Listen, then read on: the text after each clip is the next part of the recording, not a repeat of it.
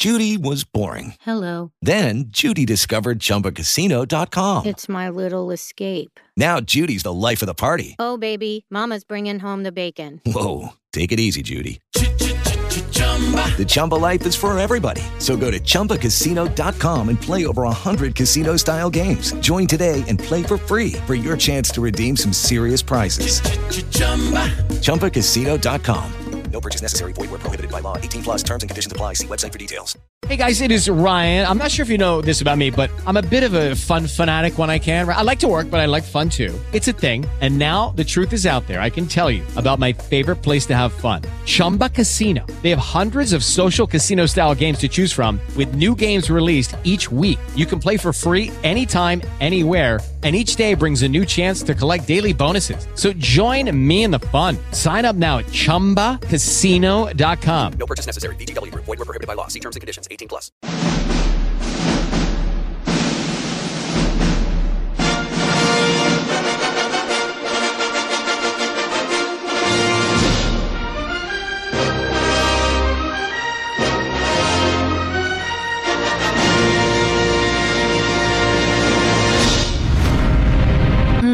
Ano se aproxima e os cinéfilos de plantão já ficam de olho no calendário de estreias. Como os filmes mais esperados são anunciados previamente pelas produtoras, já dá para fazer a lista e não perder nada. E o que não vai faltar em 2023 é a opção de filmaço. Aliás, o ano já começa com um presente para as crianças no dia 5 de janeiro e Brenda Ayla, de 6 anos, não vê a hora de assistir a animação. Eu quero ver o Gato de Botas 2 ano que vem, porque eu adoro ele e gosto muito do Shrek. Ainda no primeiro mês do ano, Babilônia estreia no dia 19 com Margot Robbie, Tobey Maguire e Brad Pitt. O filme conta a história de uma série de escândalos na Hollywood dos anos 1920. Como o lançamento é antes mesmo da divulgação da lista de indicados ao Oscar, que deve ser no dia 24 de janeiro, a produção pode figurar entre os concorrentes. E é nisso que está apostando a estudante Fernanda Ramos. Um dos filmes que eu tô muito ansiosa para assistir no ano que vem é Babilônia.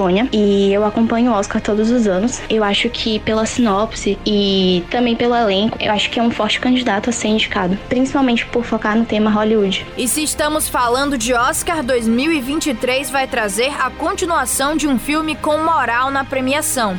Duna, que em 2022 teve 10 indicações, levou 6 estatuetas e foi o grande vencedor da cerimônia. A distopia futurística retorna às telonas em 2 de novembro e é justamente a indicação da vice-presidente da Associação Brasileira dos Críticos de Cinema, Amanda Awad. Pensando no circuito comercial, o filme que tô com mais expectativa é Duna, do Denis Villeneuve. Teve a parte 1 e que ele conseguiu trazer para esse mundo de fantasia imaginado pelo Frank Herbert uma linguagem muito intensa, né, principalmente no, nas composições visuais da linguagem do cinema. E foi só uma introdução a primeira parte, praticamente, é, e vai vir agora a parte 2 e eu tô muito curiosa para ver como é que vai continuar essa história. Na produção nacional, veremos uma homenagem à cantora baiana Gal Costa, que faleceu em 2022. Com a atriz Sophie Charlotte como protagonista, Meu Nome é Gal estreia em março, mas ainda sem data definida. O ano também promete para as gigantes das histórias de super-heróis Marvel e DC, que terão lançamentos importantes.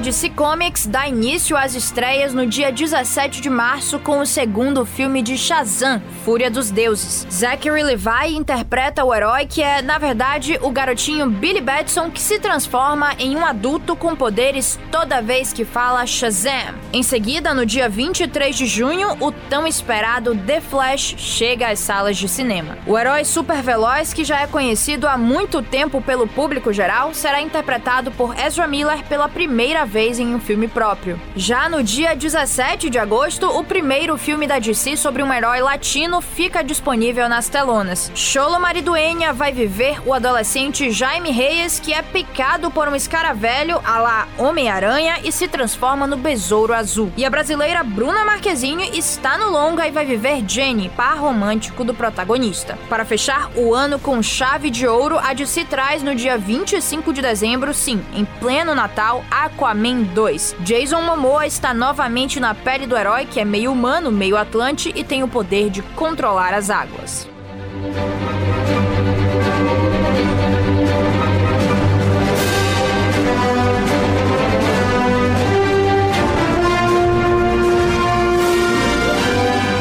Para a Marvel 2023 é ainda mais crucial, porque marca o início da quinta fase do universo cinematográfico depois de encerrar o período anterior com Pantera Negra Wakanda para sempre. Nesta reconstrução, as histórias devem aos poucos se entrelaçar novamente. O pontapé inicial será no dia 16 de fevereiro com Homem-Formiga e a Vespa, Quantum Mania, que deve fazer como de costume e mexer na linha do tempo das histórias. No dia 5 de maio é a vez do último filme do queridinho e hilário Guardiões da Galáxia. O volume 3 vai recuperar fatos antigos e dar um desfecho aos personagens que conquistaram a preferência de muitos fãs. E no dia 27 de julho estreia The Marvels, com três versões da mesma super-heroína, a Capitã Marvel, que será o alter ego das personagens Carol Danvers, Kamala Khan e Monica Rambeau. Para fechar, em 3 de novembro, a Marvel resgata um velho conhecido que não dá as caras há 18 anos Blade, o caçador de vampiros. O anti-herói fez sucesso nos cinemas, mas sumiu das telas desde o fim da trilogia em 2004.